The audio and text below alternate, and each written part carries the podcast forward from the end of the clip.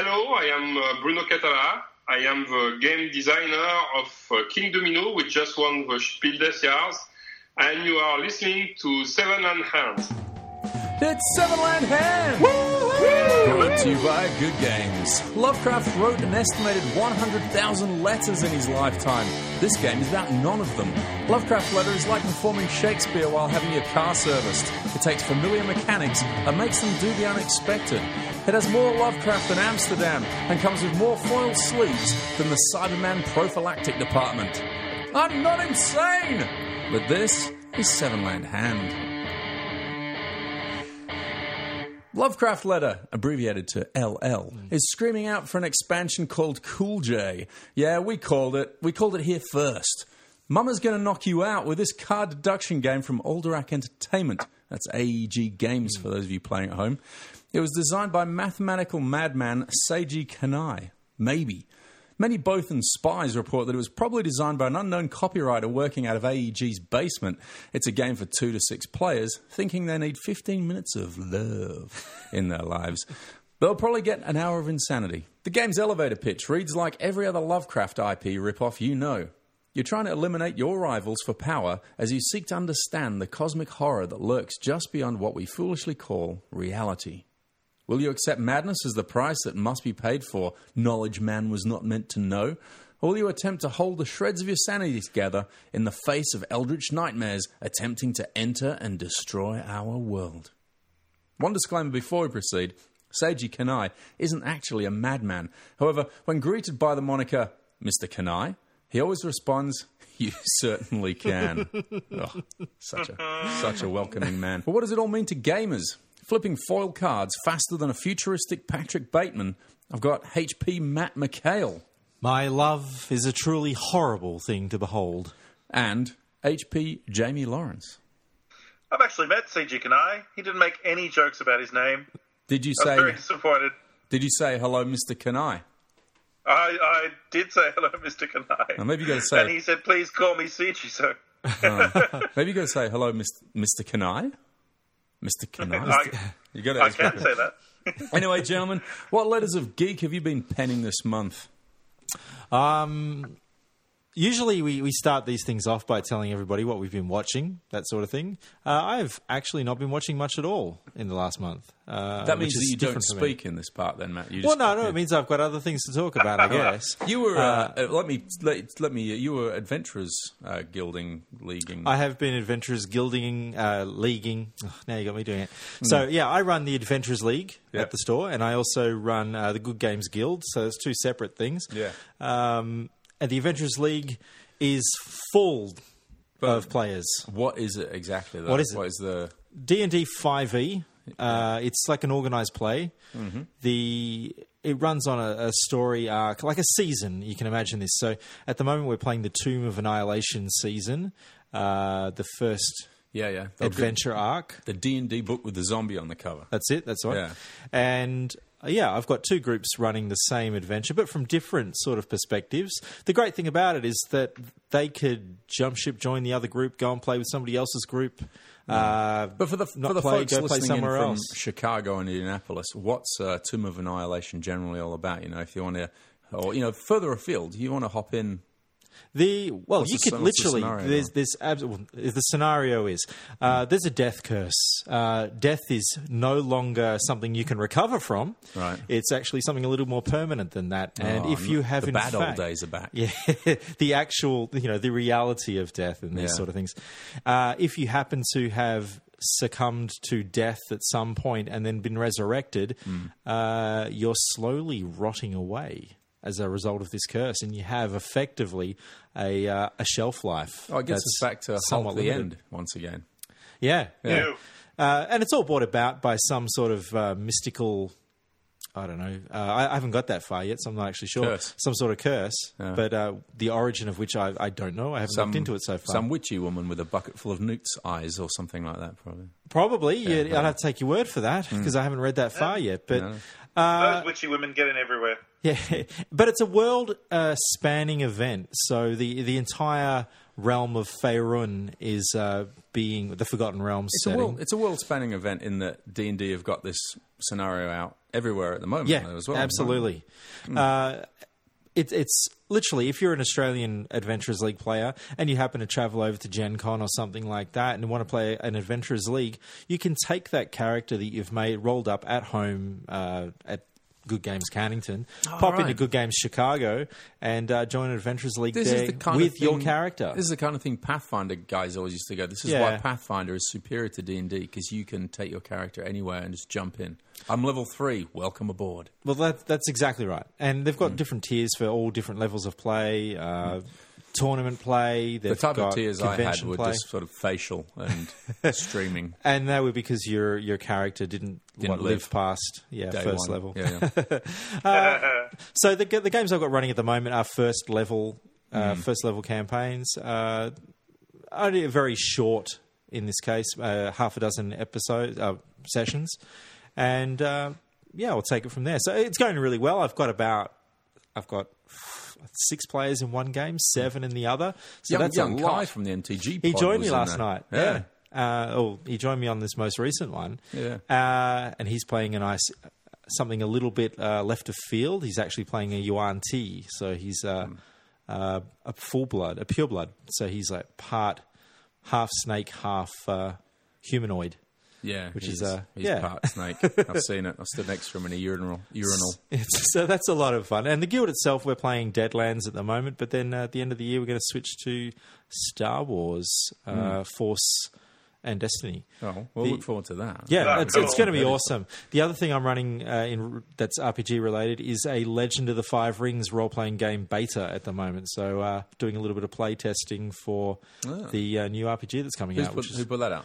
Uh, it's Fantasy Flight. Fantasy Flight. Yep, All right. yep. cool, so cool, cool. as to- remember, Todd was talking about handing over the rights yeah, to, to them. Literally, they've just know, given it over the rights to the card game and the RPG. Yeah. and uh, now they've Goes just forwards and released the beta. so much. Everything's going to Final, Final Fantasy Flight, back from Fantasy Flight to G Dub, back from G Dub. Yeah. I think everything's going towards G Dub at the moment. Generally speaking, Well, GW just yesterday signed an agreement with um, WizKids to do some new board games and to reprint some of their classics. Oh, you there go. were the old G Dub stuff.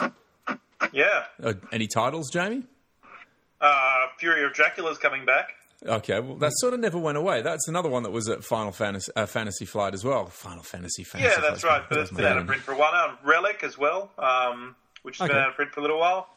Uh, but also, apparently, there's some new stuff coming down the pipeline. So, cool. So there's the, lots uh, of it out there. The Fury of Dracula that um, Matt and I are looking at from our very pod seats here is a Final Fantasy one. Yeah, that was the first. The, the Was that the first one? one? I don't think it was the Flight? first one. Well, it wasn't because it was GW, obviously. Oh, well, that's Fantasy Flight. That one. Yeah, yeah. Yeah. Um, so I'm looking forward to that. It's it's it's a big, it's a quite a heavy read because it's as you imagine, it's a beta document. So is a lot of text, very text heavy. Not all of it's final. There's no artwork or anything like that. So it's taking a little bit to sift through. I've got uh, four players helping me along, so we're going to send some feedback to Reading uh, all Fantasy the three, Flight. three syllable plus words for Matt. Yeah, Reading everything's everything is in haiku, so it's pretty difficult to read. All right. Before before Matt starts reciting it, there, Jamie, what what have you been up to? Uh, working like a madman, which hasn't left me much time. But um, what I have had, I've been spending binge watching Lucifer on Netflix, Oh, okay. which uh, is it is uh, an adaptation of the the comic book Lucifer, Mm-hmm. um, inspired by Sandman with Neil Gaiman, where Lucifer appeared as a character.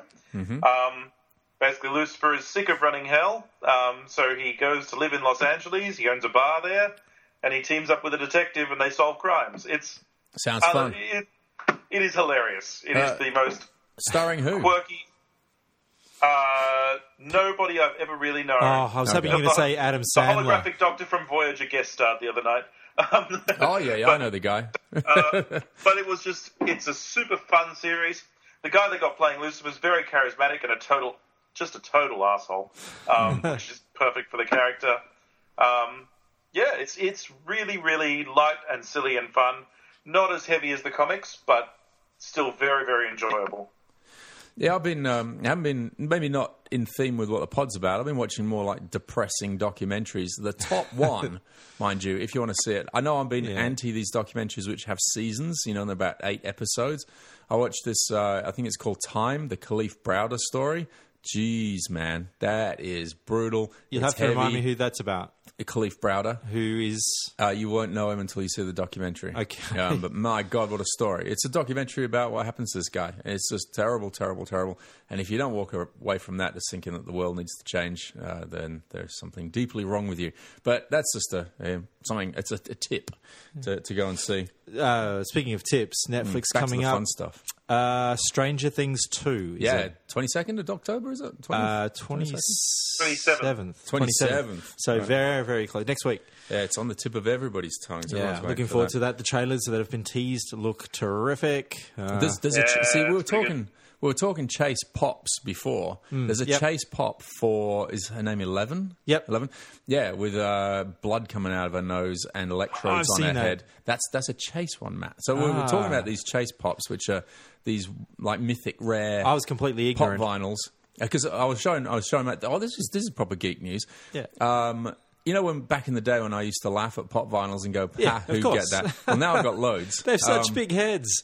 now I've got loads, and just the other month, Hellboy was announced, and I was, oh, I'm getting all of the Hellboys. So I got all, I got um, the whole series in, you know, all the characters, Abe Sapien and Liz Sherman, Yeah. Sherman, yeah, and uh, uh, Rasputin and a few other guys. I haven't but seen it in a Hellboy, while, yeah. as soon as I saw Hellboy, I saw the one with the horns, and I was like, yep, that's his for me. And then I saw one with horns. Uh, avec horns, as the French would say, I believe. And Yep. it turns out the one without the horns is just your regular one. The one with the horns is the chase pop, and I'm like, oh man, how do I go about getting this?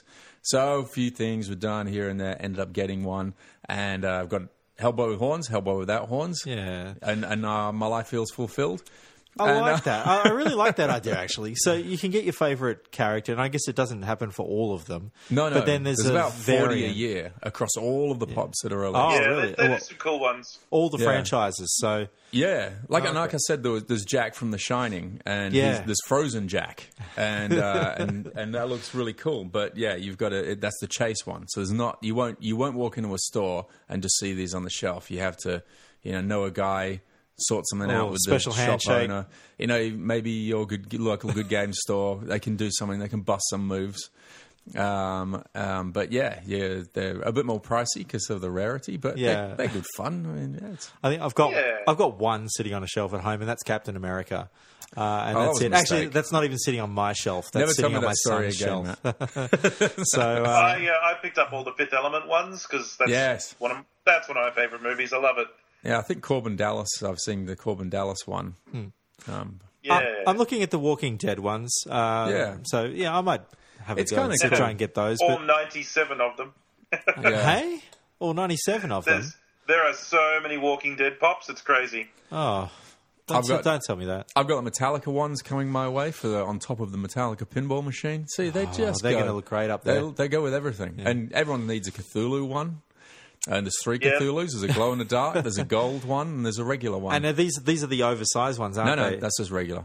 Cthulhu That's should have been regular? o- should have been oversized because the size of a mountain, but nobody wrote to him and told him. Uh, okay, while we're talking about uh, small figurines, Yeah. uh, I've been painting my ass off at the moment. Uh, I've been getting back into it a big time with uh, bolt action. I've finally It's when he puts the paintbrush in that's the horrible thing to watch. I'm I'm working with such cruddy, crappy brushes at the moment. The paints I've finally upgraded, so I've managed to get to the. Uh, it was it's Did I kind of see you funny. buying paints the other yeah, night? I bought some the other day. about, Uh, I've got literally four. I don't know iterations of Citadel paint range. Yeah. So I've got the the current ones. It's amazing they're still going. I've though. got snakebite leather. I think is the most versatile of Yes. all of them because Yeah. I, I've got it and it's about twenty years old Those, and it's the really still old okay. ones, the really old ones are good. Yeah. They went through a dark patch there where they just turned into bricks after about six months, though, right?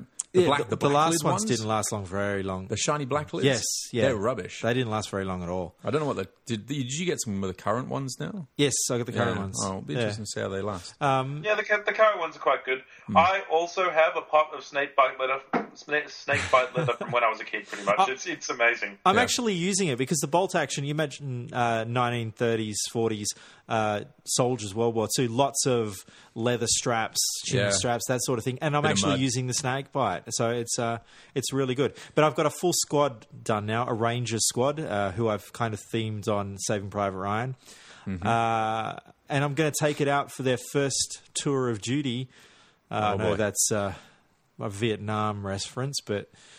Uh, over the weekend and actually learn how to play this game, bolt Yeah, action. your tour of duty in World War II, I think, went for about five years, just, Yeah. or until you died. Sounds pretty cool. Yeah, yeah, very psyched. I'm pumped. Hmm. Dan Byrne has uh, got me right into that. Shout out to Dan. My uh, my son was desperate to pick up, so we did.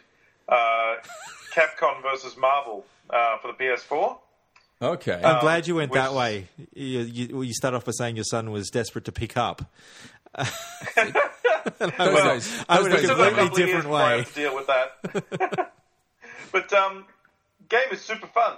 Uh, it is it is you know Street Fighter style fighting game, but you get you can play you know Mega Man and the dude from uh, from Super Ghouls and Ghosts and um, Zangief and I think we Ryu bought a, and we really bought a good. copy of this for either the PS2 or the old Xbox, Hmm. and it's the only game I've ever taken back. I think electronic game I've taken back because it was. You're not a just- fighting game fan? I'm not a fighting game fan, and I think there was something particularly just a bit ordinary about that version of it. It didn't. It was clunky, but yeah, I'm sure that was two generations ago, though. So you'd be fine now.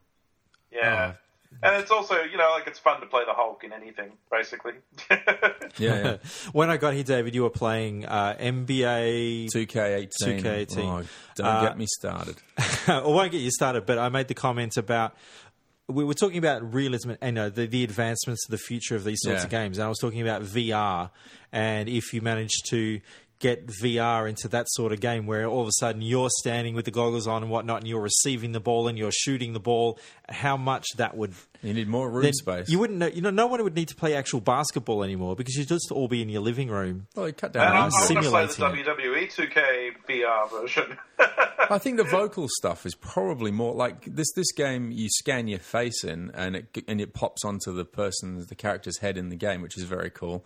Um, it'd be good if, and like you said, that there. I saw all of the the screen capture sort of stuff. You know, when they put little yet white golf balls on you, Yeah. and there's like an African American guy playing the part of the character that I'm playing, Yeah. and um, and he's doing all the, the speech and everything. So it's like my face.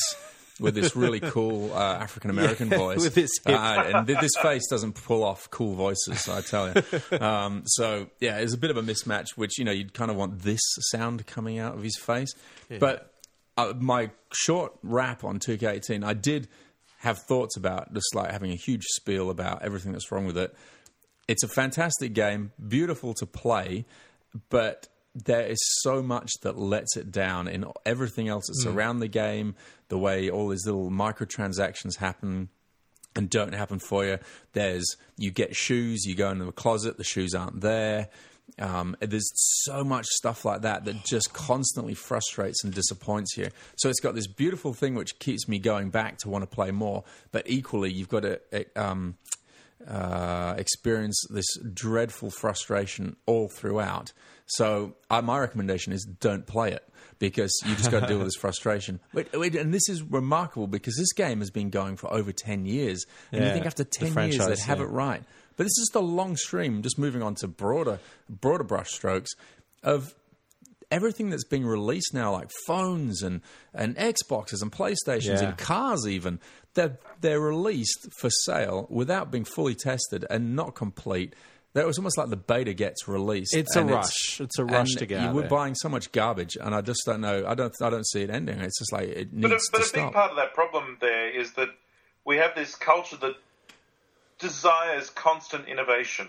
If there's not something That's new true. about it, why would I get a new one? And like, honestly, like my phone is a good example. Samsung Galaxy 8. There's nothing better than the Samsung Galaxy 5 I used to have. it's almost exactly the same phone, except Yeah. it looks a bit sleeker. But And, they, they can you know, build honestly, on it though. They can build on the old one. Like from the Xbox 360, used to have this DLNA, DLNA uh, server deal with my with my home PC. So I got to have files on my PC and stream them through to my th- Xbox 360. So like movies, videos, even photos and Hmm. So music, all that sort the of stuff easy. easy. I could just have my Xbox wirelessly. It would just go to my PC and go, oh, I'll have a look at this. I'll look at this list. When Xbox One came out, it says, yep, DLNA, that's all the stuff. That's all going to happen. You, we had it, opened the box, put it out. It needed an update about six, seven months later to be able to do what the previous generation could have done.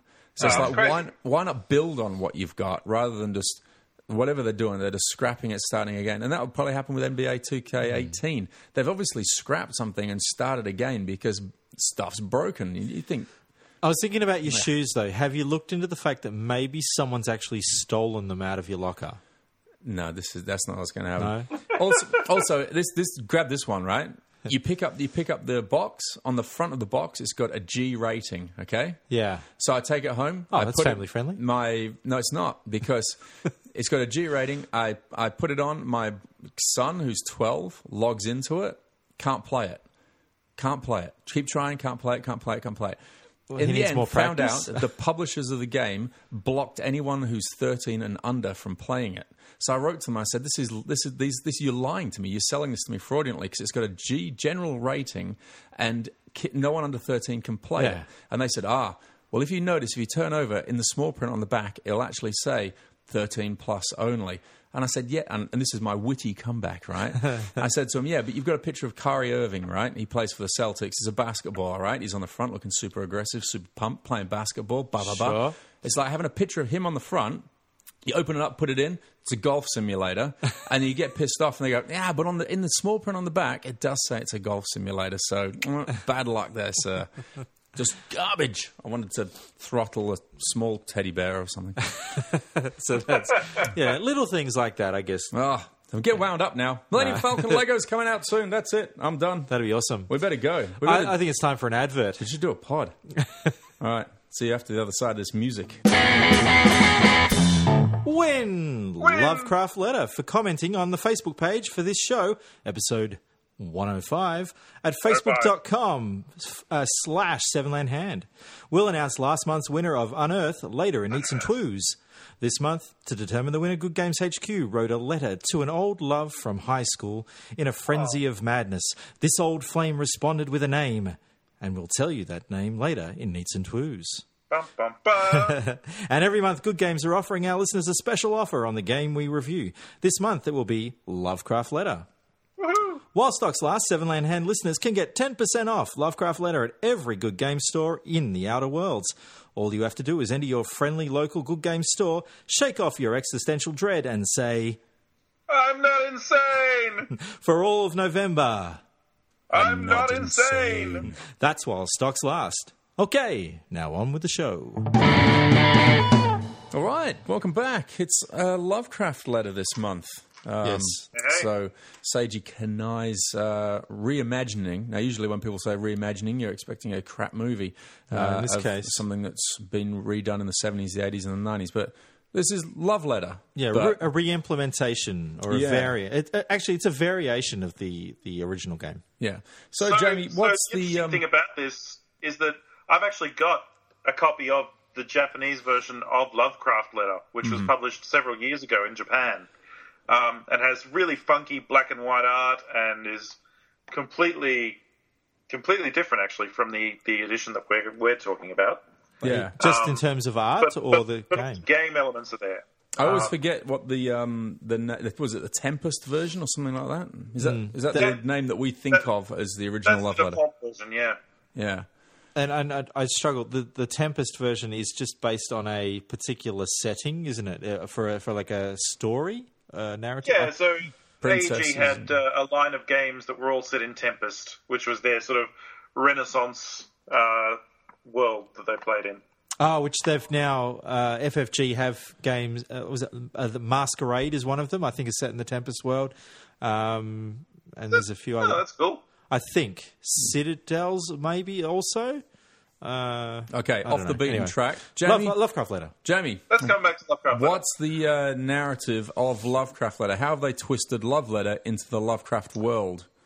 Well, it is the 1920s, as one would expect with a Lovecraft tale, and your cousin is ex- is exploring Egypt. Uh, they write you a letter inviting you to come and join them as they've discovered some, something interesting. But when you arrive, your cousin is missing. You need to follow a se- series of clues left behind for you to find, but beware, for some of them contain forbidden secrets or are protected by supernatural beings that could threaten your well-being. I can just imagine how that letter to your cousin goes. Like, uh, dearest cousin, I've discovered something exciting yet truly horrifying and mystical here in Egypt.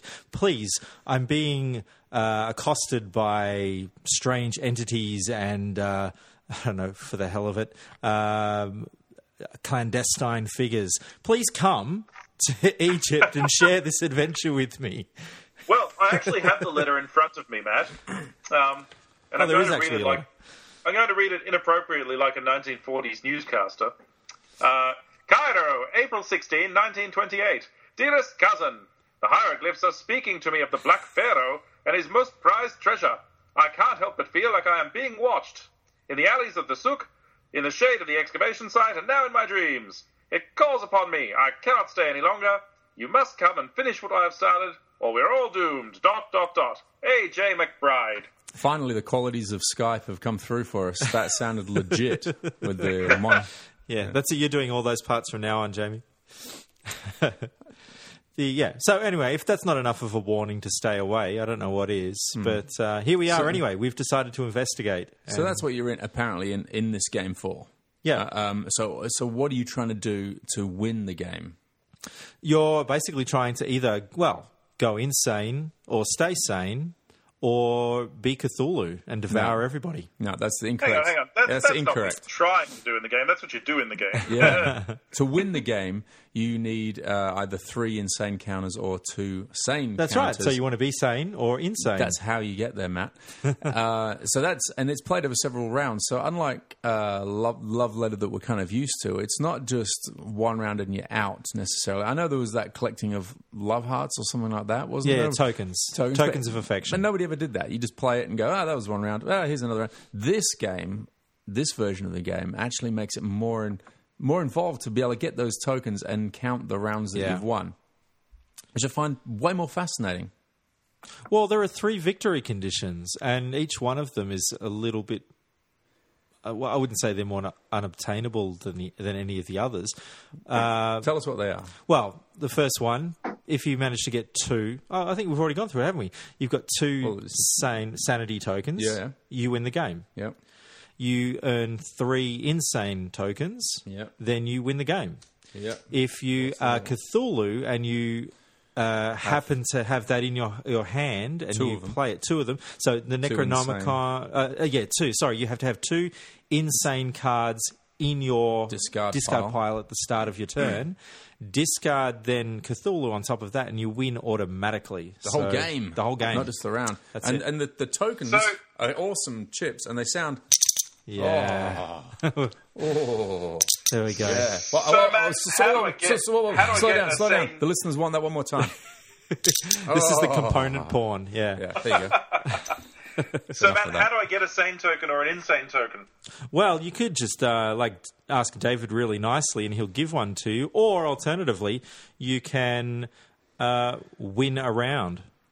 Uh, yeah, that's basically Yeah, it. and you, how do you win the round is what James Yeah, asking. I know. you win. You win the round by uh, being the last one surviving, basically in the game that hasn't been eliminated, uh, and that is Yeah. very similar to the love letter thing. In that, That is. um, there's That- a list a of staple. there's a list of eight conditions, eight eight cards.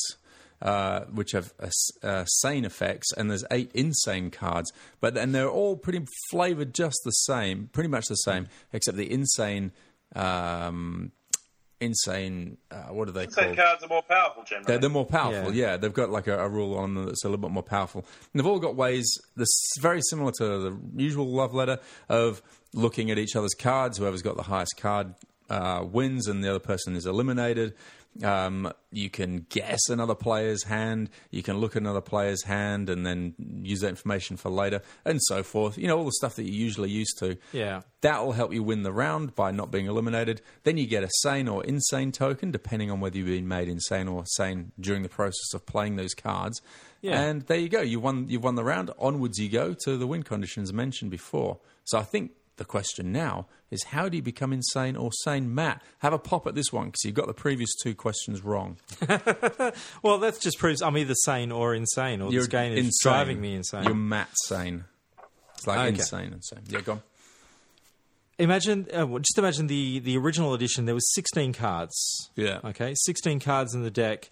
Uh, one of those cards was then discarded, so you didn't know what it was, and that was one of the the hidden roles. So there was already a little bit of hidden information there. So this is set set up early. Yeah. That's it. Oh, well, it all leads into the same thing. So each player is then given a card. Uh, and there is it's a very simple start off. You draw a card, you discard a card. So Yeah. you keep discarding cards. If you happen to put down a sane card, uh, and you've got examples of the sane cards there, if you put that down in front of you, you remain sane. yeah. If you happen to put down a, an insanity card, then With you, a little green logo on it. with a little green logo, you need to make a check next time it's your turn. Well, that, that makes you insane. it makes you insane, but Yeah. you can be immediately ejected from the game if you fail your sanity check. which comes which around next time. next it comes time. back to you. Yeah, Yeah, that's yeah. it.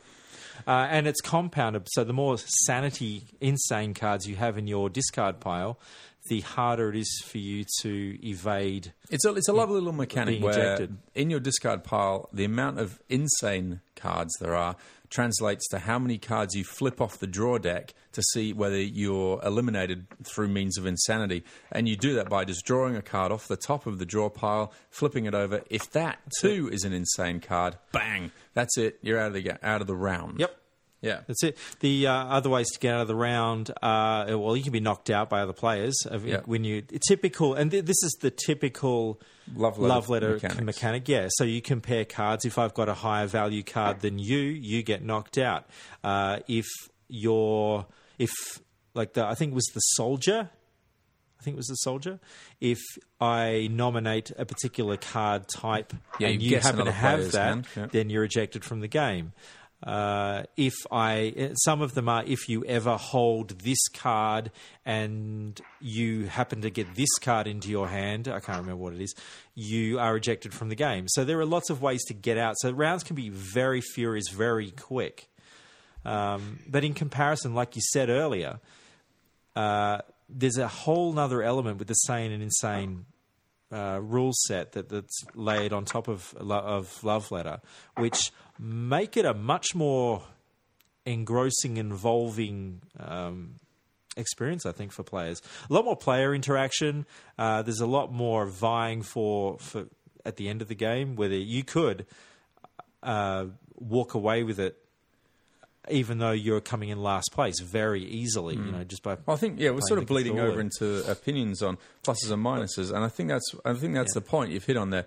I do find like you know with the caveats or the caveats usually come afterwards, but let's say with what I say before the game, I'm cynical of it because it's Lovecraft and they've just labelled this old game Yeah. mecha- set of mechanics with the Lovecraft thing and think right, great, here we go again. Yeah, overused, And then, and then we're back and we're playing Love Letter. I'm thinking, well, I could just play Love Letter. I enjoy that game. It's pretty good fun, and I'm quite happy playing Love Letter. Thank you very much. Here comes Lovecraft Letter.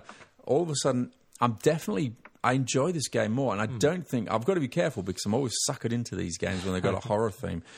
Um, I think I definitely like this version better because it's it is it's more engrossing. You play Hmm. for the round win, and it goes on, and you get several rounds deep depending on how many players you have, and it's kind of the insane draw off the top deck thing is kind of fun. It feels like Hmm. Love Letter was written or designed for Lovecraft Letter to come out eventually. Is The- my- Well, there's also there's style. double danger of you being sucked in by this game because it's a particularly beautiful game. The uh, the box is made to simulate a book. Yeah. uh, it looks like an old tome that would sit on your, your shelf. Yeah. Um, Magnets it looks to hold it, fantastic. click the it close. chips are ban- really high quality and uh, and as you heard before, sound good clinking together. But they actually they're very pretty. They've got a sort of foiling on them so that you've got a lenticular Cthulhu on one side or an Elder Sign on the other. Yeah. The box, the box has the um, sleeves. as magnets to close it. Listen, listen. Oh, oh, oh! There it The is again. The sleeves are very lush. They're they're you know really high quality plastic with a nice sort of seal on the back being broken by a, a tentacled monster. Interestingly Um, enough, they're in the tarot size, uh, whereas the original game isn't. It's a standard deck in the original game, not the tarot size, so that's different. Yeah, this is one of their deluxe editions, and um, the uh, the actual art on the cards itself is it's some good Cthulhu art. There's there's lots of nice monsters. There's old books and Because I suppose we elder don't signs and all sorts of things. we don't usually talk about price, but this is um, about double the price of Love Letter, and there's got to be reasons why you'd want to pay that much more. And I would say you pay more for a better game. You've got really lovely components, and they've gone that extra mile with the box being nice with the magnetic close. They've got Yeah. the, the foil sleeves. Like we, Matt and I got confused. We thought it was double sleeves on the on the unboxing, but it's a um, Sleeves for the reference card, and yeah, then, which uh, are front and back. Um, but yeah, like my, like Jamie was saying, the components are really lovely, and and I I'd say if you're going to toss up between Love Letter and Lovecraft Letter, this is this is the one. It would, I would stretch. I would stretch for this. Uh, yeah, it, it's really nicely put together, as as we've already said. Um, with the art Going to design be a on happy the cards, winner of this game next month. I tell you. Yeah, definitely, definitely. The art design on the cards, I think, is all very consistent. You can basically tell whether you've got a, a sanity, an insane or a sane card, with the exception of the Great Race of Yith, which uh, we always had to look back at and, and think, oh, is that sane or insane? But Also, uh, the, the Mi-Go has a, yeah, has a sort of half hidden uh, Yeah. insanity thing underneath the web. But no, that's small small pickings. It is because there are plenty of identifiers on each of the cards that tell you what they actually are. Uh, one thing that's different in this in the, the, this Cthulhu, uh, sorry, Lovecraft letter, is the appearance of the Mi-Go brain case, which is a card that actually sits off. Imagine that popping up in the side. Tempest version. That'd be great. Tempest version, the princess says, "You need a Mi-Go brain case." it just sits off to the side and does nothing. We played several rounds without, oh, in fact, we played several games of it without it even coming into play. And Yeah. then all of a sudden we decided, okay, let's try and get that into the game. And, and then it happened. You can't force it, but it, yeah, No. it does happen. It was good. So that's uh, and it's it's got a zero value. So it's the only card in the game which has the zero value in the corner, which is bad news if you get this into your hand because it's going to knock you out of the round. It's like that. It's like the dud empty hands in the deck builders. It is. Uh, empty card spot. It sort of takes a spot. It's got lots of, of, of iconic Lovecraft stuff. Uh, Professor Armitage, the Elder Sign, uh, Nyarlathotep, the Necronomicon, Liber Ivonis, Cthulhu, Matt, all lists. that sort of stuff. So it's instantly recognizable to Yeah, uh, yeah. Cthulhu, mythos, Lovecraft readers, that sort of stuff. I've got. I'm just looking at my uh, notes here for when we play, when they did the playthrough. Um, I, I've got here. It's a lovely way of promoting self-esteem. This game, because uh, at the beginning of each turn, you get to declare, "I'm not insane." because most of the time you're not, and then you become insane. Then perhaps Yeah. not so much. But when you are, it's, it's lovely to go, "Hey, I'm not insane," and so you don't have to. You don't have to do the, the No. sanity check. Um, and yeah, I've said here it's a change of focus compared to a regular love letter in that you're not fighting for the high cards. It's a case of survival, which is very in theme. You know, in love letter, when you're you're wanting the higher card, you want that princess in the end, so Yeah. you will win out. In this scenario, you're not going to be ever. You've. I don't think we ever did a, a number comparison because we went through the draw deck to see who had the highest card. Everyone, somebody was dead or someone had survived. Yeah, nobody, nobody Yeah. got through to it. I, I, I don't think we. I, I don't think we ever got to the last card. I don't. No, I don't think no. we ever did. Uh, big pro tip. There's, there's not many pro tips in this game. Check your sanity every time because it's very easy to Yeah. draw the card, play your hand, goes to the next person, then you went, oh, actually, I'm insane. I didn't check, and then trying to backward engine, you know, work backwards from there doesn't quite feel Mm. right. So it's a very simple thing to do. Just make sure that it, each to each person's turn they check their sanity. Yes, yeah, So- and that's an important step. So I'm going to be the, the negative Nyarlathotep on this one. Sure. um, and and say that my group was a little bit disappointed with the game, uh, to be honest, when we played. Um, Grumpy bums. the two things that, that, that kind of bummed bummed us out. The first was that it felt a little bit like we lost autonomy from regular love letter because there's there is an increased chance in this of just randomly being knocked out because you've got insane cards in your discard, which isn't something you can really control. Yeah. Um, which was it was frustrating, particularly for one player at our table. Didn't bother me particularly. I think you know it's it's kind of cool, and yeah. if you're playing love letter, it comes with the territory. And the rounds are so brief that it, you know, it's not bad. Unless you just get a stream of bad luck from start to finish and you're always getting knocked out, then it might get on top of Yeah, you. for sure. And the other thing for me is that this is it's kind of like you've put a very plain picture in a really beautiful frame. Um, it's it's still love letter, and and it's not a deep game. It's a very light game, which isn't my jam, but I can see that it is a lot of people's. Um, Yeah.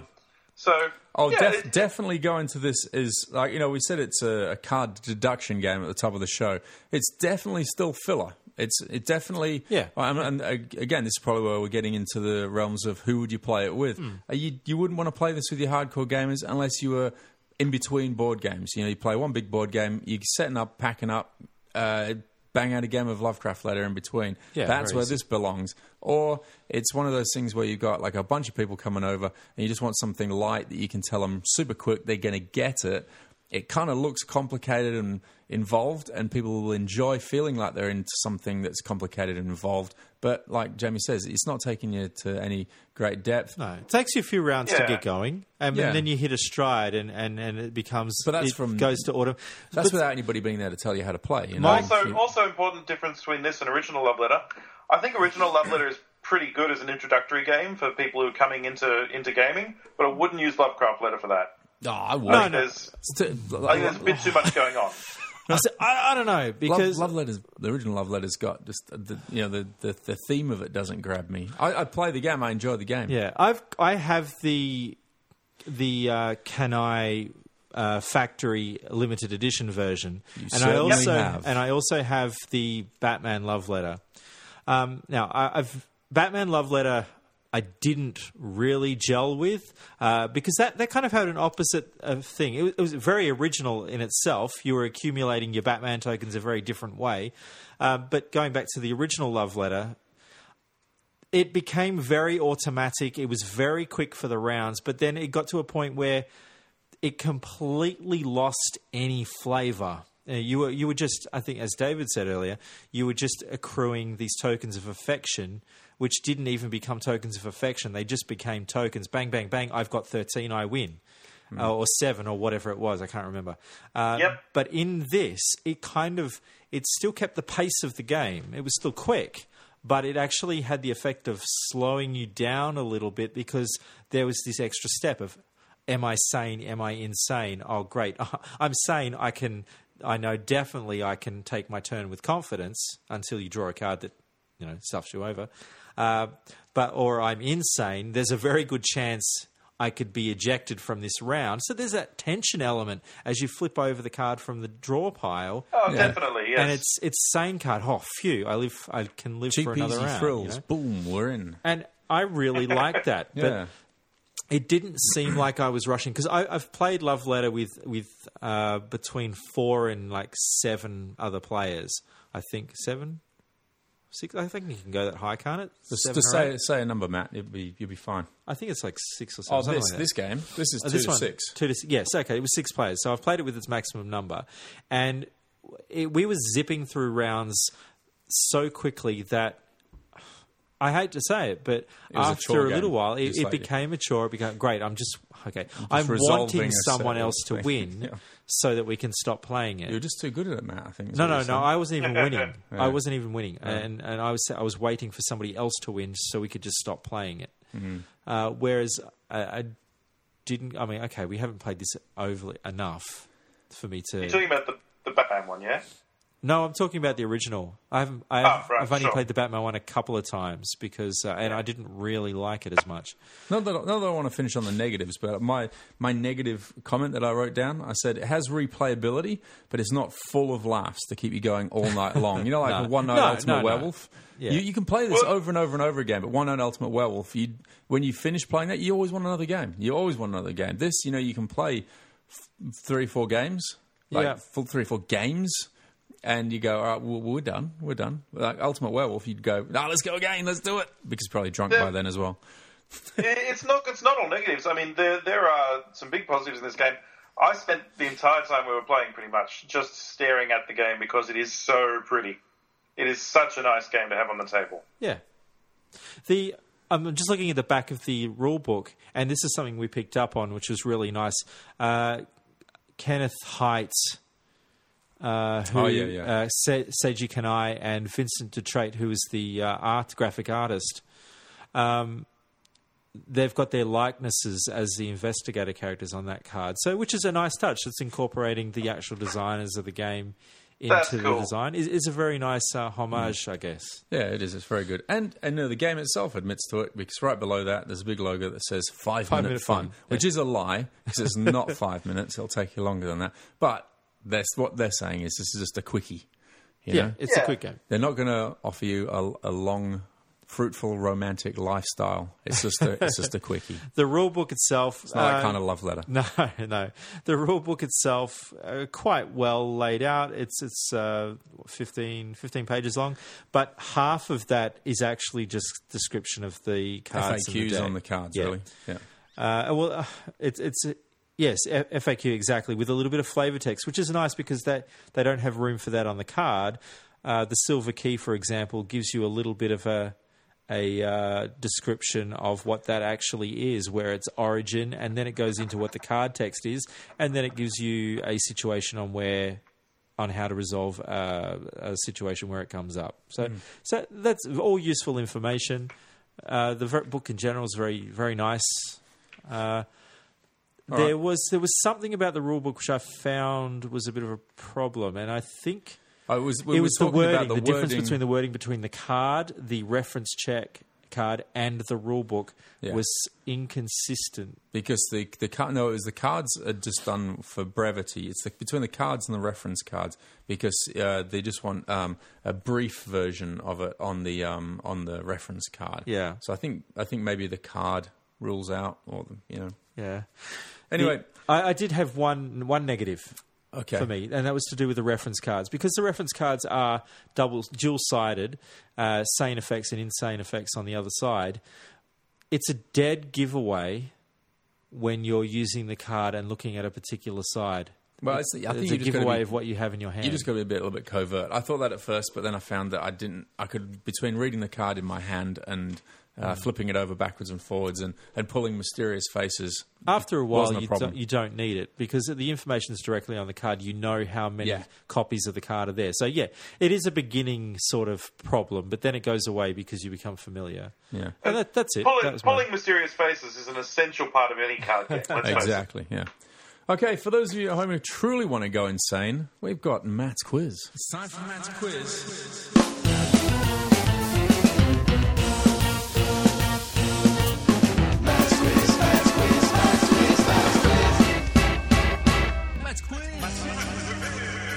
Ready for Matt's quiz? After that, I am. I Well- am ready. There's nothing that's going to unprepare you more for Matt's quiz than actually doing Matt's quiz. Cheers, Dan. Oh, by the way, Daniel news. Uh, inspired by Daniel, I did a complete rap on the MTG uh, intro for the last pod. Episode- What was that? 104. And How did that work for you? Inspired by Dan. It wasn't any good, but you know, I tried. I'm, I'm a white middle class man. What am I supposed to do? I can't rap, but I tried.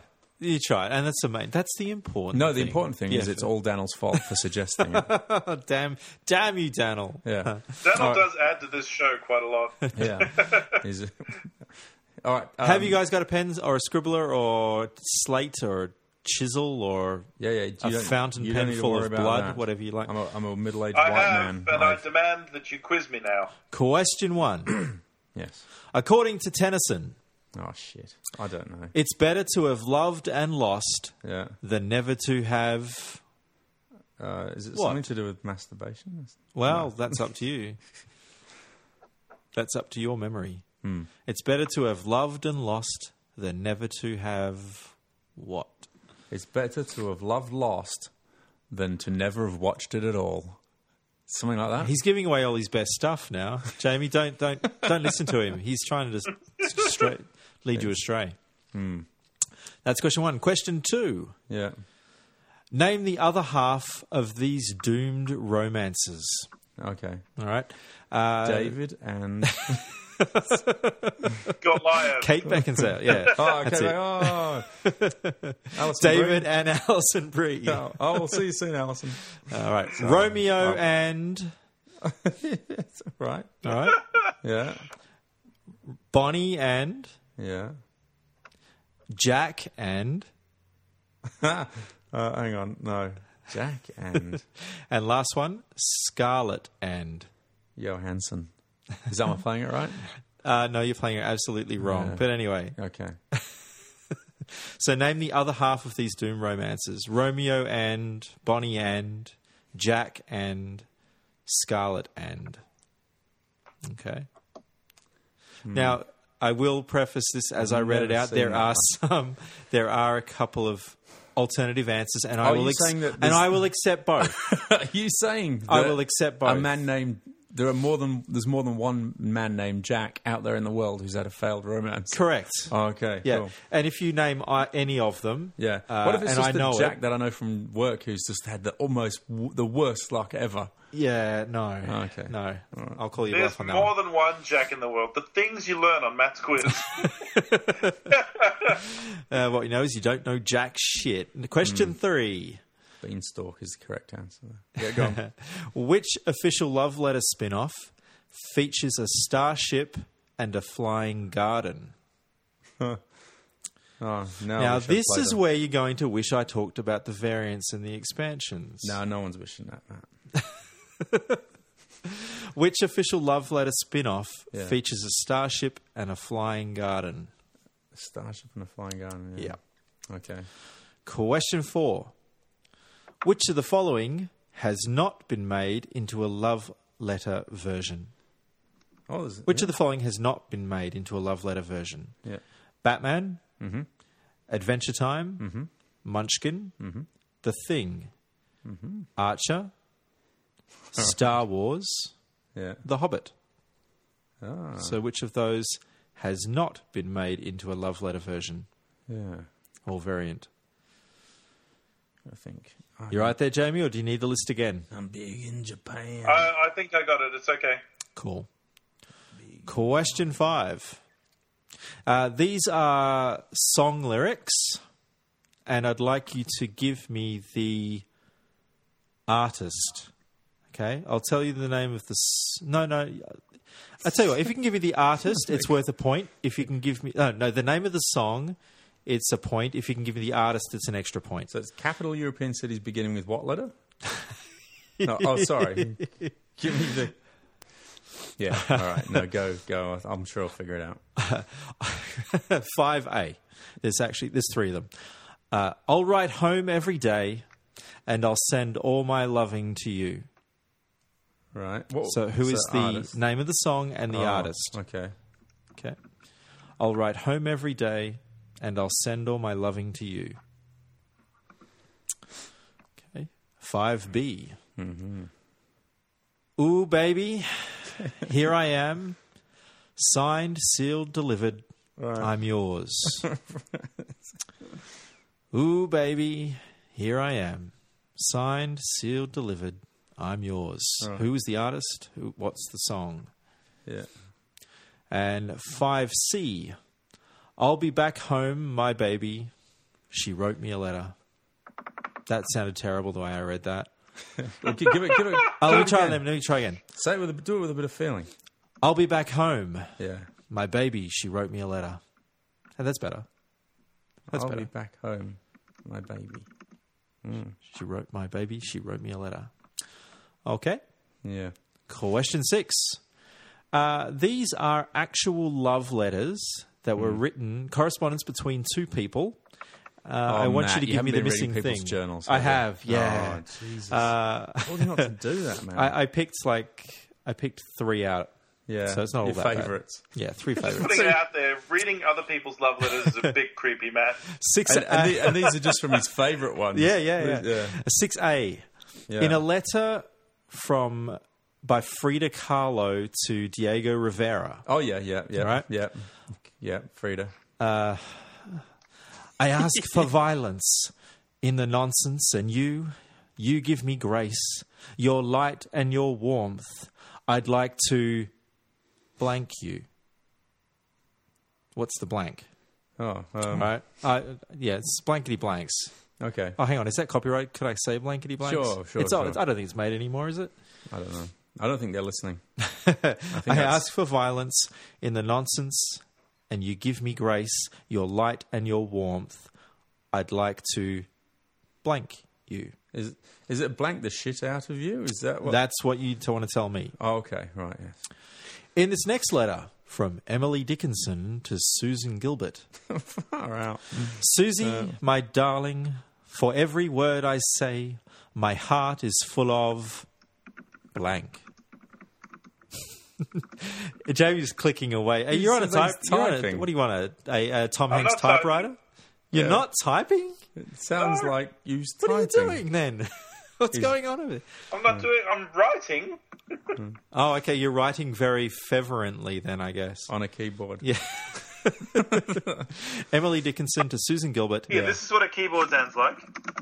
That's a keyboard. Yeah. Now, what's That's you a writing? This is my pen. Oh, okay. All right. They do sound similar. That was that sounded like Emily Dickinson writing. it. Possibly. This third letter. what is this? Is this six C? I've lost count. I've not been. Yeah, 6C. Yeah. I've not really been playing. Six C. Okay. 6C. yeah, I haven't been paying attention. Uh, so she wants to write a letter. This one Yeah. is correspondence between Napoleon oh, Bonaparte Yeah. to Josephine. Oh, yeah, I've heard about them too. The charms of the hmm. blank, Josephine, kindle continually a burning and glowing flame in my heart. Oh, okay. No. The flames of the yeah. blank, Josephine, kindle continually a burning and glowing flame in my heart. Okay. I'm hoping I'll get some of these back on the read through uh, later. Possibly. And last question, number seven. Boy, we got seemed like we got here really quick. No, I didn't. But keep going. Which abstract board game follows the progression of a couple's of, of, of a couple's efforts to stay together? So, which abstract board game follows the progression of a couple's efforts to stay together? That's like uh, Pandemic Legacy when me and Fiona try and play it. and that's exactly what I was thinking of when I wrote this answer.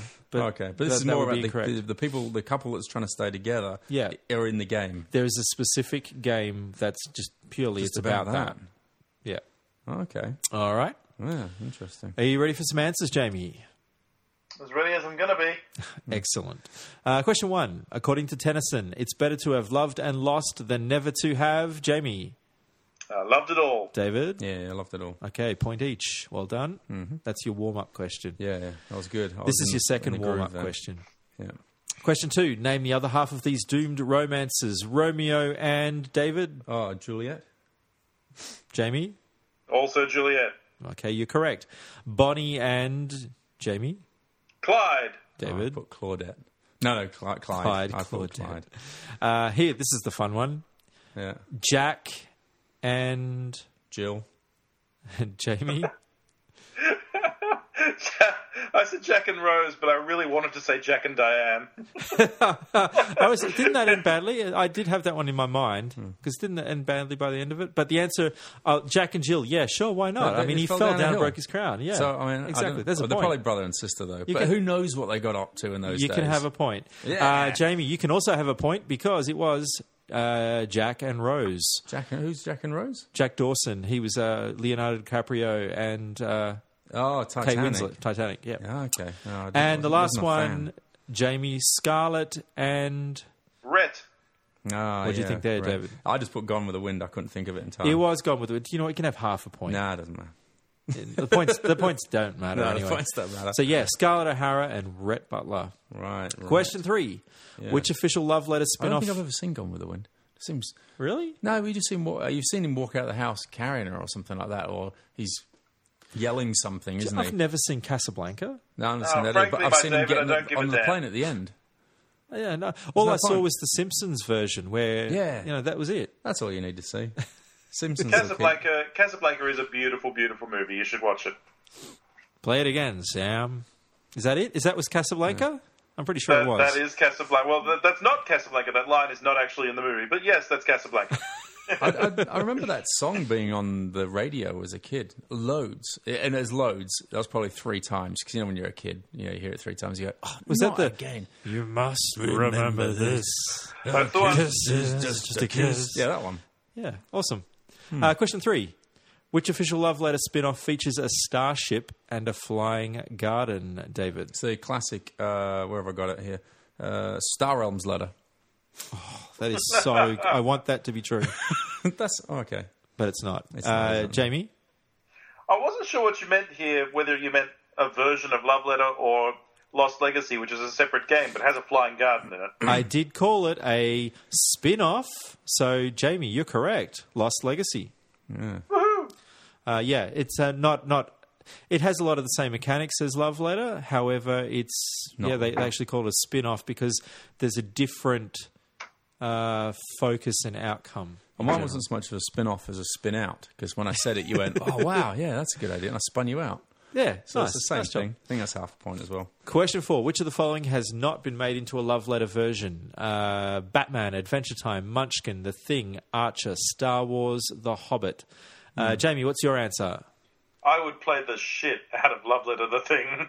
David, what's your I, answer? I went with. I was thinking that, but then when Star Wars came up, I thought, well, that's a licensing, a weird licensing thing, and this is my reasoning. And I thought the thing's probably going to go off in Japan, and and so they would have done it. So I thought I went with Star Wars. Well, Jamie, you got the point. It is the thing, and that I, that would be an awesome version of of Love Letter.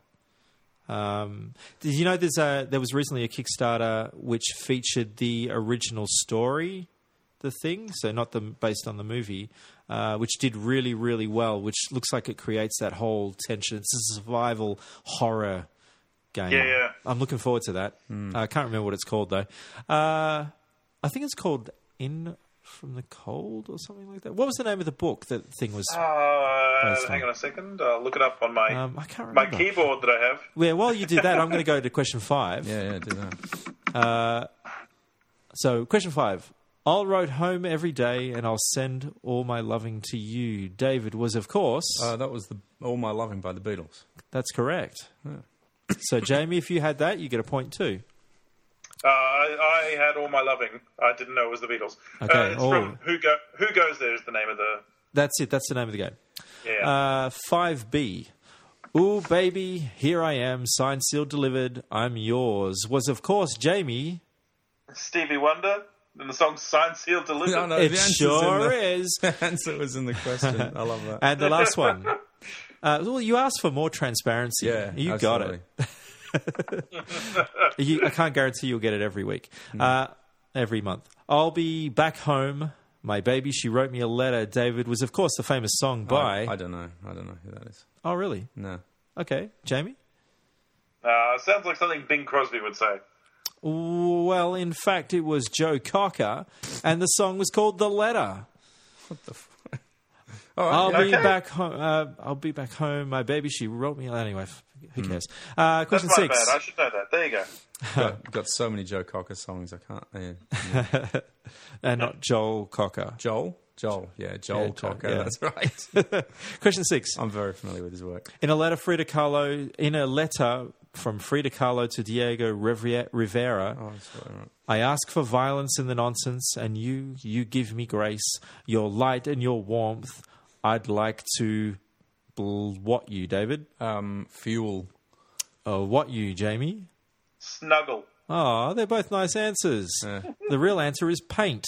I'd like to paint you. Oh, okay. Frida Kahlo was a painter. Oh, okay. Uh, is she the one pretty with obvious the, there. The monobrow. Yes. that, um, yeah. yeah, Oh, that's good. pretty obvious when you think about it. But anyway, Emily Dickinson. I haven't- Dickinson. haven't seen that movie. No, neither have I. Uh, I just rated her uh, diary. Emily Dickinson to Susan Gilbert. Right. Susie, my darling, for every word I say, my heart is full of. Jamie, what? You. What do you think there, David? I put strepsils. Fair enough. Yeah. But the answer is, in fact, you. Oh. Jamie, you got it. My heart is full of you. Not strepsils. Damn. And in that famous letter from by Napoleon to Josephine, the charms of the something Oh. Josephine. this was C. I thought that was D. Oh, no, no, it's C. There's no D. Okay. Uh, David said the charms of the Loins. loins. Yeah. The charms of the loins. Yeah. Josephine kindle continually. Yeah. What do you think true. there, It means he wants to bang her, but he wants to bang her in a kind of an old fashioned way. So he doesn't want to come out and say it in a porny So he says new loins. millennium well. He says loins. Loins. She knows what he's saying. He knows what he's driving at, but he's not, you know, being overt. I love it. yeah. Jamie, what do you think? Oh, I said the charms of the voodoo shaman. Which is The charms of the voodoo shaman Josephine. Mm. Now, I, I, I think this is all in the uh, the the um, that stuff that you put in stuff to make it make sense. make the stuff. Yeah. yeah. Oh God. The charms of the incomparable Josephine kindle continually a burning and glowing flame in my heart. Oh, Oh, well, that's just inaccurate. I can compare her to things. Yeah, Bonaparte, you liar. well, we're up to date with the Corsica A to Zs from 17, whenever it was. Last one, question seven. Yep. Which abstract board game follows the progression of a couple's efforts to stay together, Jamie?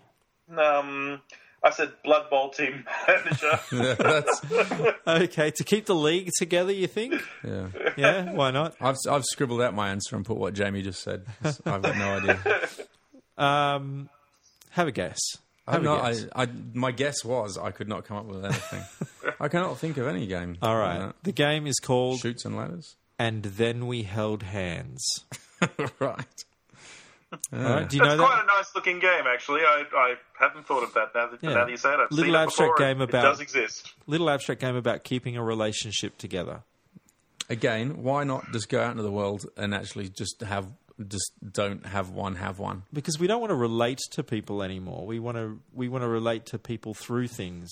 That's, Oh, that's you know. isn't it? Social media, board games, Yeah, just like computer David and I relate to Matt through Matt's quiz. Yeah. This has been Matt's quiz. and this is the theme to Jamie's top ten. Seven Hell is a real nice bar. There's blood and games are free. Nates and quoozes, quiz confusers, weekly geek and MTG. When the homework's done, it's time for fun again. It's Jamie's top ten. Yeehaw! I had to do. Yeehaw, indeed. Very country. Lovecraft never enjoyed great success during his lifetime, but today he's the inspiration for much of modern horror. Without waxing lyrical about him too much, because frankly everyone knows that I love him, uh, we're going to have a look at Jamie's top 10 lovers of Lovecraft. That's his biggest fans, not a collection of 1920s hussies. Jamie Which was and a list of one. Lovecraft sitting in a tree. K I S S I N G. Shut up, Matt. You've had your bit. You've done your quiz. We shouldn't have given him that Red Bull. It was a bad idea. Yeah. My, my All right. bad. Number 10 on Jamie's top 10 is Chad Fifer and Chris Lackey. Yeah. Ah, They're coming yes. at number 10. yeah. They're coming at number 10, not due to being smaller fans than anybody else on the list, but because they are the no brainer here. The creators of the H.P. Lovecraft Literary Podcast. Where do you find that, David? Uh, HP. Podcraft.com. yeah, HP podcast. Uh, I- and friends of the show are prolific in their passion for HPL. Uh, my favourite of their works, outside of the, the, the podcast, is From Beyond the Beyond, which is a short film that they did with their frequent collaborator, collaborator, collaborator Greg Johnson. Yeah, uh, I, I'm right on board with these guys. When you introduced me to them, oh, I don't know. A million years Uh, ago. well, it was pretty much when we, st- very early on when we started this podcast, actually. Yeah. Um, you told me to listen to those guys, and I did because I listen to you sometimes. Yeah, yeah. And they were really, yeah, I, I was right in. It was they were great. Their best way- style, their delivery, The Best the, way to get into Lovecraft that there is is uh, start read them in chronological order and listen to these guys do their podcast, so it's still available free on iTunes back catalog. You start from number one and work all the way through. They'll tell you the good, the bad, the ugly, and there is some ugly with Lovecraft. It's very hard to say you're a Lovecraft fan because he seems to be he was a bit of a nasty bugger in many ways. But you know that's it's that's part of the ride. They had a lot of uh, lot of inf- interesting behind the scenes stuff, which I found really interesting. Just those Yeah. things that you wouldn't really Yeah. have thought of, which Like is his great. time in Red yeah. Book. It Their show, their show is magnificent. Um, but also the the stuff that they do on the side, like they're in, they've they've been in Lovecraftian film. They've uh, Hmm. they've made these short films that they put up on YouTube that are sort of spoofs of the whole thing. Um, Yeah. they're, they're, they're really great. Yeah, I won't. I won't say too much more there because the other um, people they're attached to might come up later on. Yeah. All right. Number nine on Jamie's top ten is Neil Gaiman. While sometimes explicit in his fandom, such as the award-winning story A Study in Emerald, Neil Gaiman often works subtle Lovecraftian themes and styles into his stories, from the bizarre mirror world of Coraline to the old gods of American gods and the thousand tiny references in Sandman. His fandom is no secret, though. He talks openly about it and credits Lovecraft with helping to create his imagination. Yeah, and his favourite word, Lovecraftian word, is Eldritch as well. I saw it on a. Uh, oh no, no, it was because everything's happening under a gibbous. He says something about it. So everything's happening under a gibbous moon, and this. Uh, but I do he love, loved I do word love Eldritch, but uh, I'm a bit squamous in my heart. I think that's that's my favourite one. My, my biggest word is Batrachian that I like, which is for frog-like. Uh, my Cyclop- Cyclopean, Yep, that's pretty good. Cyclopean. Yeah, my my favorite, actually, my favorite Gaiman property is actually what he did with Marvel in uh, Marvel sixteen oh two. Uh, Yeah, that was I great. really really enjoyed that, and he's also got uh, it was it was I never read it, but I watched the adaptation series. Uh, Nowhere, Neverwhere. never, Neverwhere, Neverwhere. That was Yeah. it, uh, which I really enjoyed. no spoilers. Still got the book to Yeah. the book to read. Gaiman, of, I mean, of all of all the people you're going to hear on this list, in a lot of ways, he's the one who understands Lovecraft's style the best. The the sense of dread that you can build into something without actually ever showing it. Yeah, Neil Gaiman is just his quality. He's a very good writer, very quality. He's a great comedian as well. I mean, you've just got to read Good Omens and, and, and know you know the, the the bits in there. I mean, oh, Is that the know. one that he did with um, what's his name? Terry though? Pratchett, yeah. So, So- that might be Terry Pratchett's work because it is co-written. Well, very yeah, yeah, true, true. But The, yeah, the comedy, he's great. the comedy's built into the British genes, isn't it? That, Yeah, that's yeah, it. Yeah. Uh, number eight is Stephen King. Master of the subtle tentacle, King has taken Lovecraft's concepts and made them to made them his own, to the extent of making characters such as Randall Flagg all but openly an incarnation of Nyal- Nyarlathotep, and creating his own Arkham, Massachusetts in Castle Rock, Maine. King has course. adopted the Lovecraft model, and the modern world is rewarding him for it in ways that it never did for HPL. Yeah, good stuff. I largely lost touch with a lot of Stephen King stuff, especially whatever that's, that's come out in the last decade. Uh, I was a big fan of The Stand. Uh, I read, of course, Salem's Lot and, and all those earlier ones. Um, Well, get back, get back into it. Just keep trying. Yeah. It's Well, always good to go. Do you know what's getting me actually interested is listening to uh, uh, Todd on Geek Shock. Right. He's always talking about because uh, the Dark Tower has just come out recently, Hmm. and so he made it one of his little projects to go out and and actually get through all of those Stephen King books Yeah. that relate to that are some way connected to the Dark Tower story, uh, and and that got me interested. So yeah, I think I will go Yeah. and pick up Some uh, of them- one or some two. of One of the do two that up I being haven't read. Total garbage, but uh, There, there is a new TV show debuting next year called Castle Rock, which is set in his in his imaginary town and just has literally all of these Stephen King characters in it. Yes. passing through. I did hear about that. Hmm. Uh, yeah, it looks interesting. And he's also done collaborations with his sons, which is Oh, Joe Yep, Hill's um, brilliant. Joe Hill. Joe Hill definitely gets an honourable mention. He's not on this list, but Locke and Key is just hmm. beautiful and again very Lovecraftian. The Fireman is is fa- a fabulous read. Yep. what's next? Number seven is Rod Serling, creator of The Twilight Zone, Planet of the Apes, and The Outer Limits. Serling loved the mysterious and loved to give audiences a glimpse into the world that could be just below the surface of their own. His stories drew on Lovecraft both in spirit and directly in the form of short tales based on HPL stories, and, the orig- and in original works like Professor Peabody's Last Lecture, uh, and, uh, which was an Outer Limits episode in which the Old Ones come to Earth during a lecture on the Necronomicon. That's the way to do it. I ha- somewhat familiar with Twilight Zone. Uh, not so much with the that. Outer Limits. I discovered that it was on late night telly, you know, when there was just four or five channels. Every night again, it would be on a regular time. Tuned in, Twilight Zone, every night. It was on. My God, loved it. Taped it, had VHS tapes full of it. I, I quite like where you know the modern incarnations of, of those shows, uh, Black Mirror. But this, He, but um, the, the he had this Twilight Zone stuff was really hard sorry. back to Ray Bradbury sort of stuff. At the time I was reading Ray Bradbury, listening to Ray Bradbury audio, audio Yeah. books, and the Twilight Zone stuff was coming on, and it just went together. It was such a lovely flavour of the age. He had this amazing show that only lasted for two or three years called The Night Gallery, uh, where he would. It, it was every episode was just like three short films of horror and science fiction and that sort of thing, and it was just amazing stuff. Really, really ahead of its time. Really, really clever guy who's shaped a lot of the way that we look at horror now. I would recommend anybody go out and, and find out those find those things that we're talking about because uh, they're well worth your time, even if you just dive in a little way. Yeah, for sure. What's up? Next. Number six is Robert E. Howard, the creator of Conan and the only person on the list who actually wrote letters to Lovecraft and got replies. he and HPL were incredibly different people, but Howard so admired Lovecraft's tales that he accepted the author's invite to include mythos elements in the stories of Conan, Kull, and Solomon Kane. yeah. Yeah, and Lovecraft used to encourage that as well. He, he was quite happy with other writers um, using his uh, world inventions and um, expanding on them, and, and, that, and that was really cool. And yeah, It is very cool. I think I think Robert E. Howard was really young as well when um, He was, first yeah, started yeah, I believe with so. Um, I, uh, just another podcast worth checking out is the Cromcast because they go into Robert E. Howard's back catalogue and really in depth.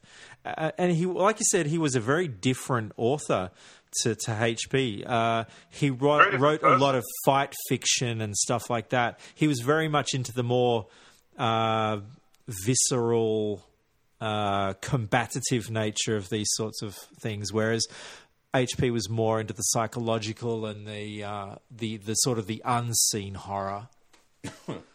I uh, I really dig Conan. Like I've I've- read all the original stories. I've read all the comics. I, I love that character and that worldview that he has of you know being one man against civilization.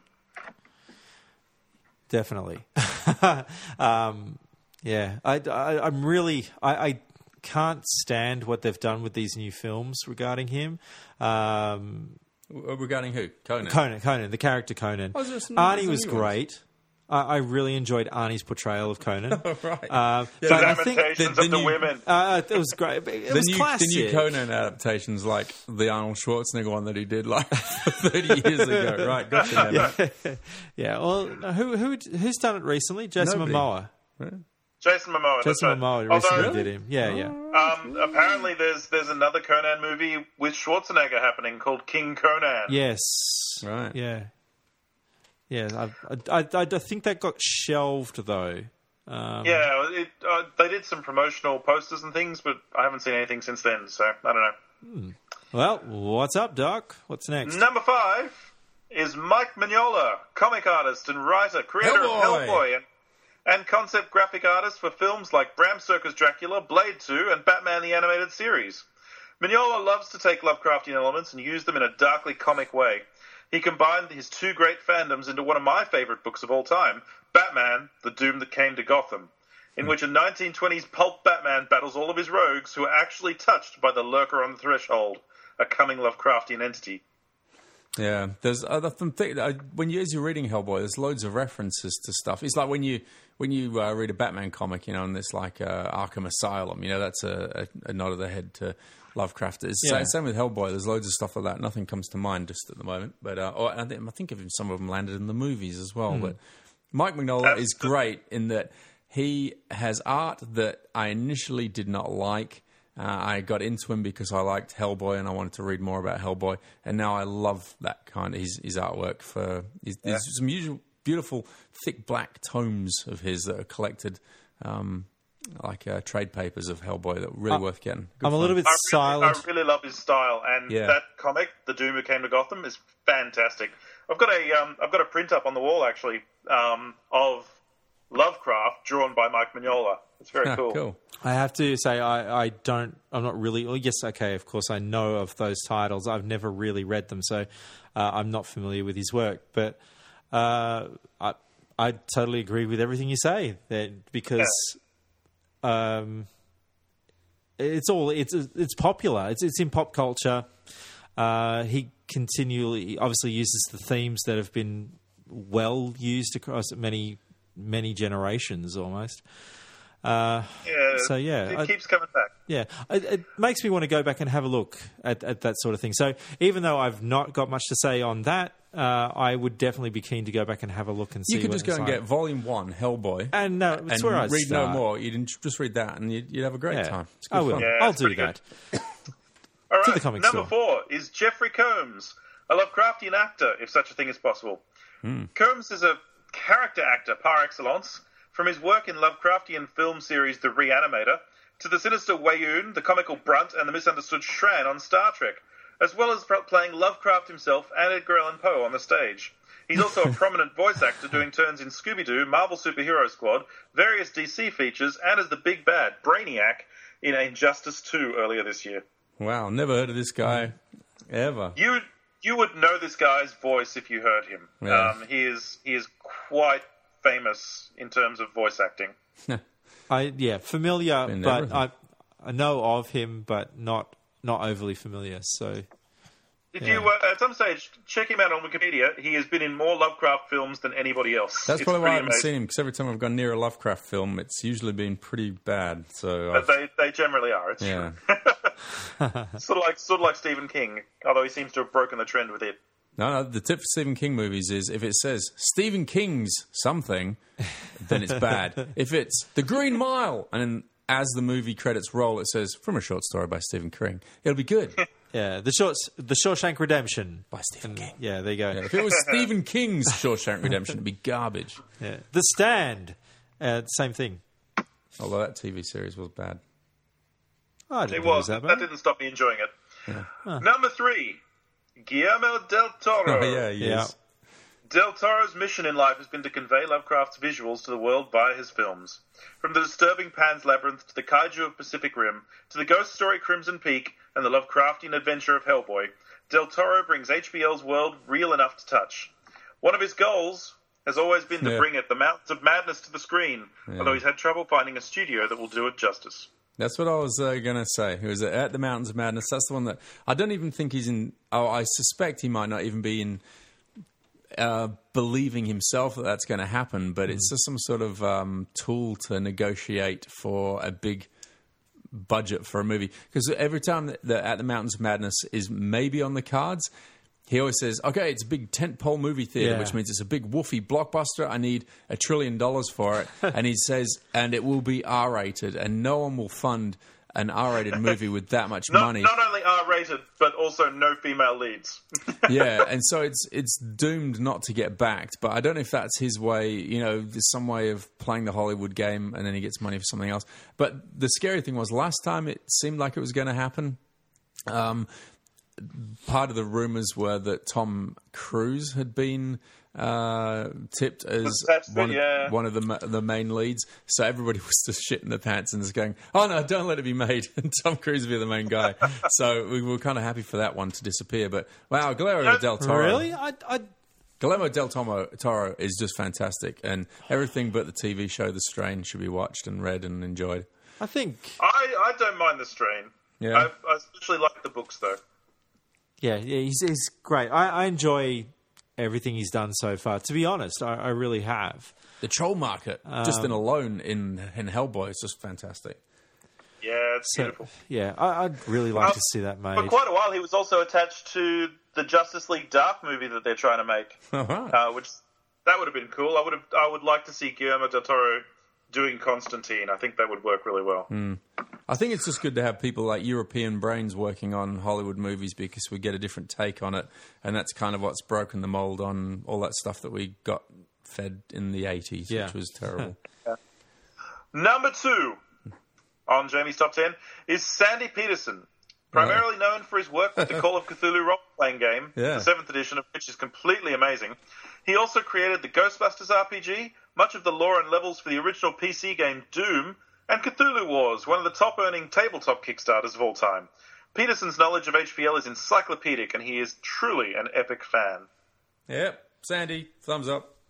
Definitely. uh, nothing Nothing I to add. think compares to, to the, the earlier work there. Um, it, it's really out of all of the RPGs, and uh, D and D aside, uh, Call of Cthulhu has always been right up there with it in popularity.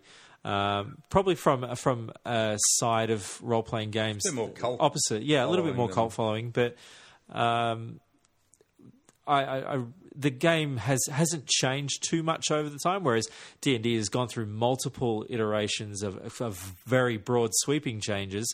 Call of Cthulhu, on the by comparison, has stayed very true to its course. There hasn't been ever really any major. Was it you that played with him? Did a did you play Uh, with no, that was Justin. Oh, Justin right. Justin played, sat down with him and played That's at right, yeah. um, at uh, PAX. last year or a couple of years ago. That's ago. pretty awesome, yeah. Uh, Um, yeah, I mean, this guy, I think he's been on uh, on the HP Lovecraft Literary podcast once or twice as well. Um, but he is just he just knows it all. You know, like he literally understands Cthulhu backwards. He plays with the mythos all over the place. Uh, it's it's beautiful. I love Yeah. his work. Yeah, good stuff. One thing uh, we didn't mention in terms of uh, Del Toro was his new movie, uh, The Shape of Water. Abe Sapien. That does look pretty amazing. Yeah, I I think that's going to be something that's worth going to be very worth watching. I mean, I know it's the same; it's affiliated with Hellboy, but uh, yeah, looking forward to that. Sure. That's nice. what a what a We great. can uh, we can talk about that more on our Del Toro podcast. um, that's that's an, another awesome top ten, Jamie. You still got number Well, hang one. on, we still have number one to go. Oh, sorry, Pay, pay my attention, mistake. Matt. So number Red one, Bull's wearing off. uh, if I could have a, a synthetic, uh, a synthesized drum roll, is John Carpenter, composer and director of everything good about the 1980s. Carpenter's horrific visions, Carpenter's horrific visions of the otherworldly, and uh, and just crazy uh, Lovecraftian stuff. From Halloween to Big Trouble in Little China to The Thing, all draw absolutely directly from Lovecraft. His greatest work in this field is the amazing film In the Mouth of Madness, in which the, an author makes contact with the old ones and brings about the end of the world. The author, Sutter Kane, clearly writes in the King and Lovecraft mode and has all the trappings of the mythos. He's got so many great movies and the 80s. Just looking at the just the major, most prominent ones: uh, Halloween, The Thing, They Live, Escape from New York, The Fog, Assault on Precinct 13. All of them are very much cult movies. Very much so. He's pretty incredible, and he's a, he's apparently coming back this year to do uh, another Halloween film with Jamie Lee Curtis. Uh, it's uh, sort Yes. of all going in circles. Yeah, yeah. Um, he's also well, he did Christine. Is that right, Christine? The, I know, the one Stephen about the killer Yeah, yeah. car. That's Yeah. Tim But Kingston. I he mean, directed- if you like Stranger Things, you will love John Carpenter because it is the, from from the theme music to the actual action inside to the monsters visuals. Everything there is based on his work. Um, this is a man who who had a vision in his head of what Lovecraft stories looked like and brought it to the screen. I think he was on Marc Maron not too long ago as well, so you'll probably be able to get it on uh, the WTF podcast uh, about 40, 50 episodes ago, so it might still be free. Good interview. Yeah, very cool. I just And look- that's Sammy's top ten.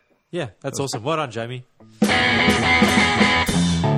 Neats and Twoo! Neats and Twoo! All right. Uh, into the uh, Neats and Twoo segment of the podcast, winding it up with a bit of uh, news that's going around in, in the world of what we live in. Uh, what's You got any Neats and Twoos over there, Matt?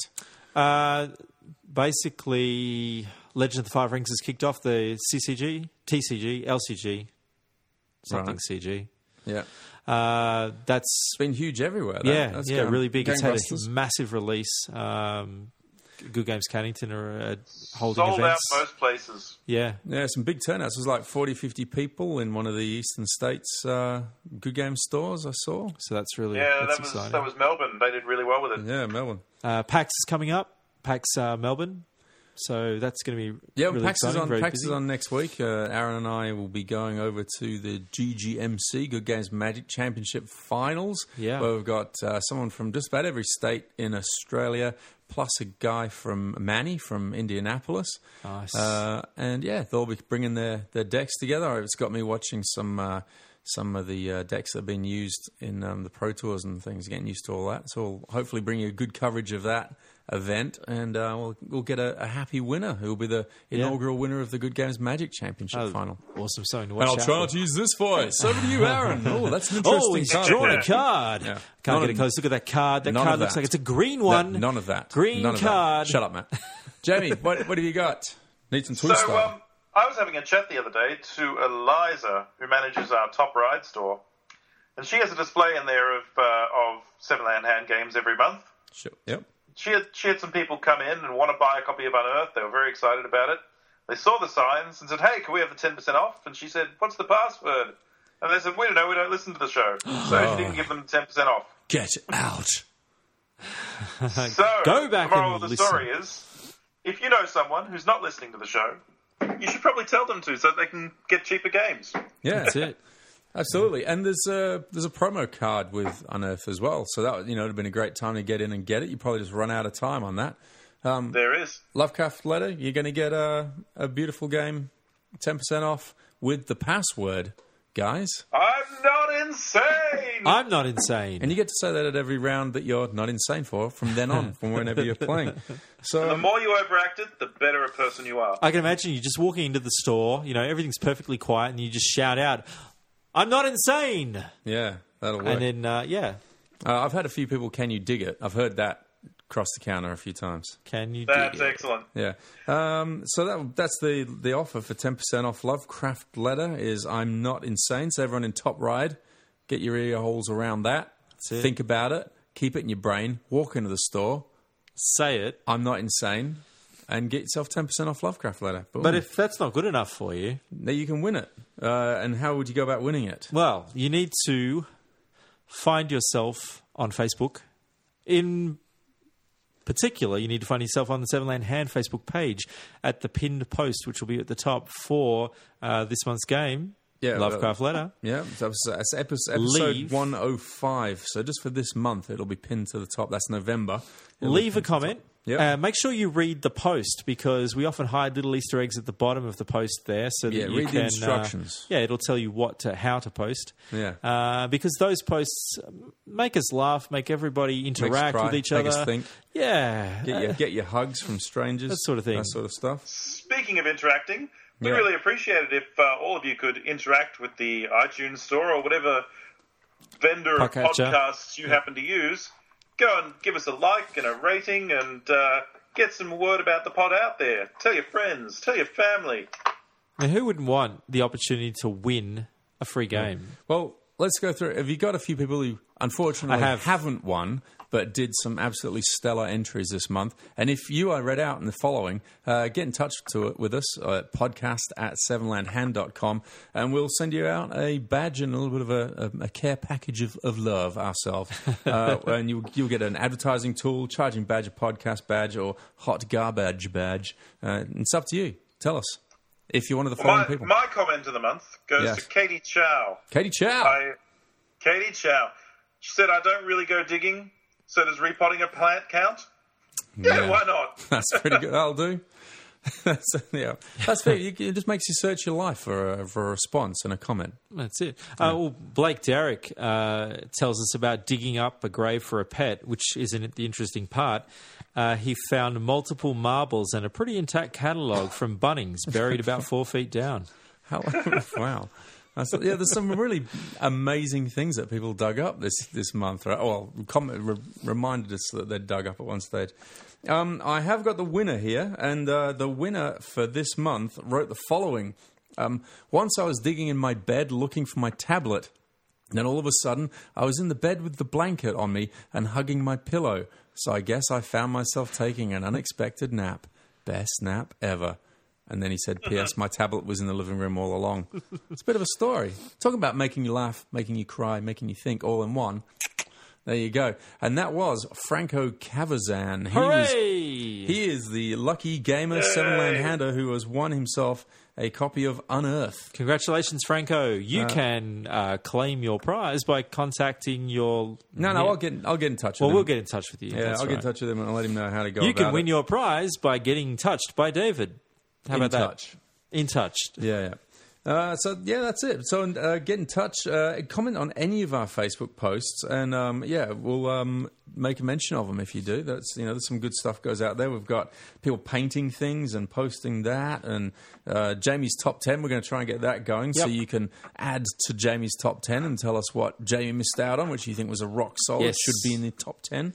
Uh, this month, Lovecraft top tens, Uh, Lovecraft lovers top ten. Uh, I'm going to have a, a post up there this month reg- uh, regaling my exploits with bolt action and my first attempt to play the game and my painting thingy as well. So, yeah, th- pop in if you're interested in that at all and, and leave a comment. We uh, want to interact with you. And don't forget as well, we're doing the uh, Magic podcast every month, and that's streamed on video. You know, if you comment on that and we interact with you, uh, which we do, we try to read the questions on air and have a bit of interaction. That's always good fun. I Uh, was watching that the other night while I was doing the dishes and, uh, you know, uh, made the dishes go by very quickly.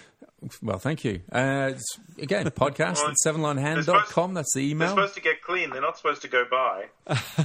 Oh, literally, I was too enthralled. I was uh, dipping it in the, the suds, then dipping it in the thing, and I wasn't actually doing any washing. I don't want to hear where you're dipping it. Get on with it, please, David. All right, we're getting a uh, Matt update on his washing up, so it's time to move on from from all that. I was just trying to see if there's any other examples of, of posts we put out there. Oh, the Buster Booster post. You can win Buster Boosters every uh, every month. Okay, um, so yeah, get in touch. Uh, listen in. Tell us what you're thinking. Tell us what you're gaming. Tell us what you're playing. Uh, if there's anything out there we haven't seen or any good good Kickstarter tips, they're always red hot, aren't they? yeah, there's been a flood of those actually recently, and right. a number have ended. But yeah, Yeah. get in touch, interact. We'll interact back with you. We're pretty quick on the uh, on the comments because there is there's a whole team of us of uh. You'll get waiting someone. to to interact with Yeah. you. So, show 106 is coming up in uh, post GGMC, I guess. We'll come back from that and give you a bit of a rundown on what's happened and uh, tell you all about the Ixalan goodness as we get deep, deep, deep into Ixalan. I'm trying to draft regularly on a Saturday. Yeah. Won't happen this weekend, but. Um, Or or the following. or the following. But um, yeah, I drafted the other day and I'll let you know how that's going. Look forward to the next unboxing that we do because that's the red hot tip on what game we're going to be reviewing the following. Well, I've been trying to post them at the same time as we release this because then you get the, the pod and the video at the same time. there you go. So Yeah. you'll get the red hot tip. Yeah. yeah. You'll get Matt's red hot tip. There you go. I'll be pointing at something. Eesh. All right. I do that a lot. We're getting worse and worse here. It's time to move on, guys. It is. Good night, everybody. Good night. See ya.